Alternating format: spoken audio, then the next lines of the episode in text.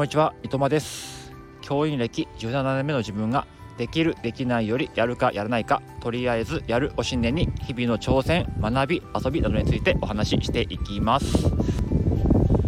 なかなかスタイフのフォロワーって伸びないですよね。本当に難しいなって思います。始めた時からねほとんど変わってないんですよね。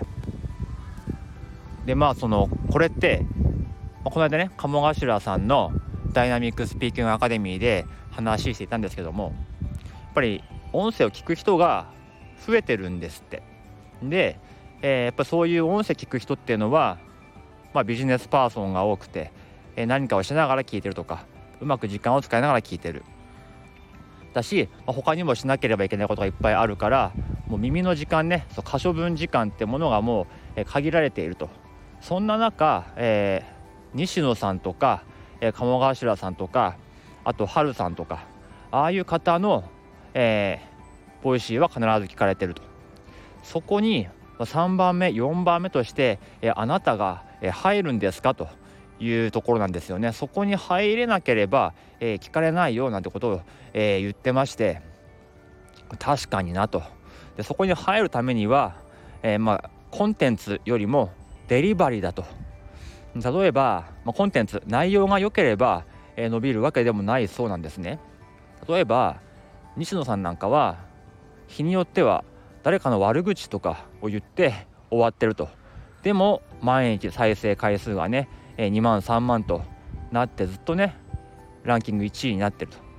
てことでもうそれはその西野さんから有益な情報だけじゃなくてもうその西野さんの声を聞きたいと。鴨さんの声を聞きたいと。そういうデリバリーで、えー、勝っているんだということで、まあ、そのいくらねコンテンツいいものを発信しても、まあ、同じような情報を出している人もいるわけなんでそこはもうあなたの、えー、情熱とかキャラクターをデリバリーしていく必要があるなんてことを、えー、言っていました。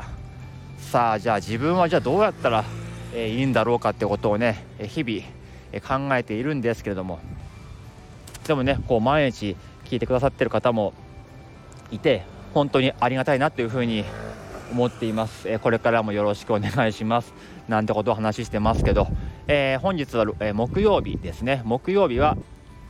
お金の話をしたいと思います、えー、僕は普段はねあの英語の教員をしているんですけども、えお金のね、え活用なんかにも興味があって大河内薫先生、ね、税理士の大河内薫先生のマネリテダオっていう、えー、コミュニティにも入っていてそこで、えー、お金の授業の講師道場の、えー、門下生として、えまあね微力ながら勉強しているんですけども、まあ、そんなこんなで、え木曜日はお金の話も、えしていこうかなというふうに思っています。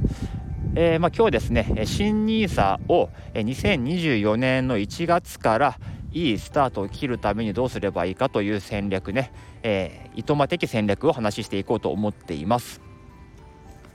えー、皆さんは株式投資はされているでしょうか？何か個別株持っていたりしますかね？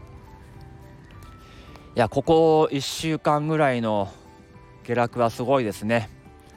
あの含み益がね20万円ぐらい減りましたよ。うん。でちょっとねそろそろやべえかなと思って今日売ったら上がっちゃったんですよね。そんなもんですよね。うん。でね、まあ、新 NISA をするにあたって例えば今長く持ってる個別株の銘柄をどうするかっていうところ。これ、えー、悩みどころだと思うんですよね。例えば、えー、1年間持ってればとか3年間持ってれば、えー、優待がねプラスされるとかそういう特典のあるまあ、銘柄もあると思うんですけど、えー、今の持っている口座から、えー、新 NISA には移行できないんですよね。だからうんまあ持ち続けるためには一回売らなければいけないと。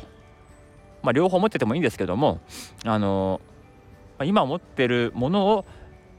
NISA の方に移すことはできないんですね。うん、で一回自分が持ってる、まあ、100株な100株全部売っちゃってまた次ね新しく買い直すとあの株主番号っていうのが変わっちゃうんですねだからそこで一旦この長期保有っていうのがリセットされるんですよ。まあ、それをどうするかっていうところなんですけども例えば KDDI だったら100株持っていると、えー、まあ優待がもらえてえ長期保有しているとさらにそのもらえるカタログのね、えランクが上がるんですね。今、え自分が KDDI100 株持ってるとして新 NISA が始まった時に新 NISA 口座で100株持ちたいっていう時にですねえ先に今の100株を丸々売っちゃうと、えリセットされちゃいますだからまず今100株持ってる KDDI のものは、え来年の1月まで、え持ち続けるんですねで新 NISA が始まったら、え NISA 口座でとりあえず1株でもいいから買うんですよそうすると、えー、自分の株主番号は変わらずに、えー、101株持ってることになるんですよね。うん、で、えー、そしたらもともと持ってる特定口座の100株を売るんです。そうすると、えー、今は、NISA 口座に1株持ってるということになります。その後、えー、そのね100株で売った現金で NISA 口座の方で KDDI を、えー、例えば99株買うと NISA 口座に100株な100株になって、えーまあ、長期保有の権利も継続されるっていうことなので、えー、今年中にね、え、そういう株は、えー、売らない方がいいという話です。ただまあ NISA が始まる頃12月末から1月初めにかけてはそういうことを考える投資家がすごく多いと思うので、まあ、僕の予想ですよかなりねいろんな銘柄が一旦売られると思うんですよね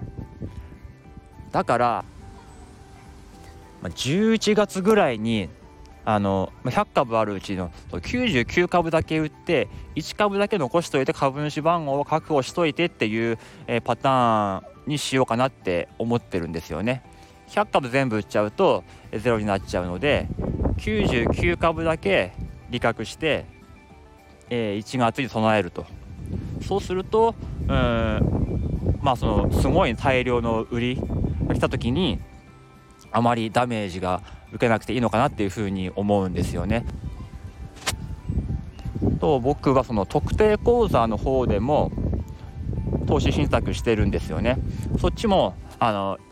一旦今年中に手仕舞いしてでそこでね利確したりとか返ってきた現金を来年から始まる新 NISA の方の、えー、積立投資枠の方に使っていこうと思うんですけどだから投資信託の方も、まあ、年末にかけて、まあ、結構売られる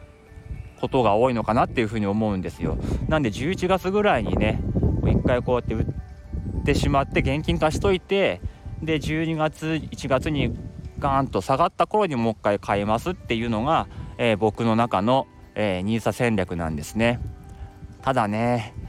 今こんなに下がっちゃうかと、うん、今からかいってことでね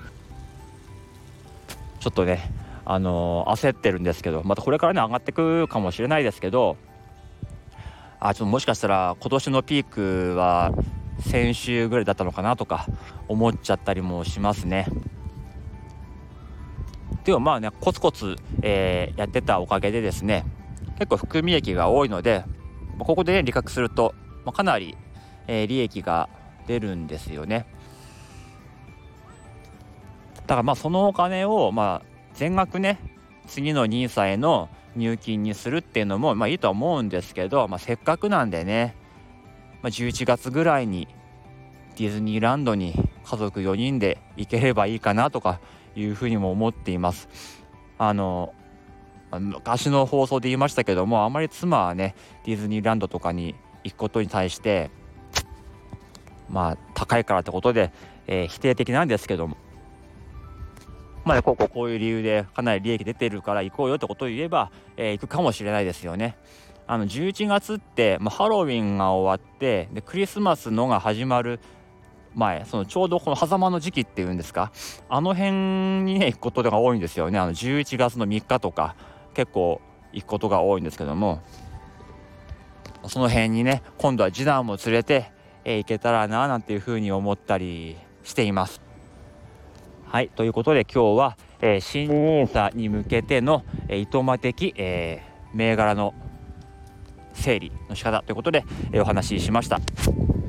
明日はね皆さんお待ちかねお待ちかねの金曜日カレーの日でございます、えー、また明日もねたくさん聞いてもらえればいいかなというふうに思います。では今日はこの辺でおいとまいたします。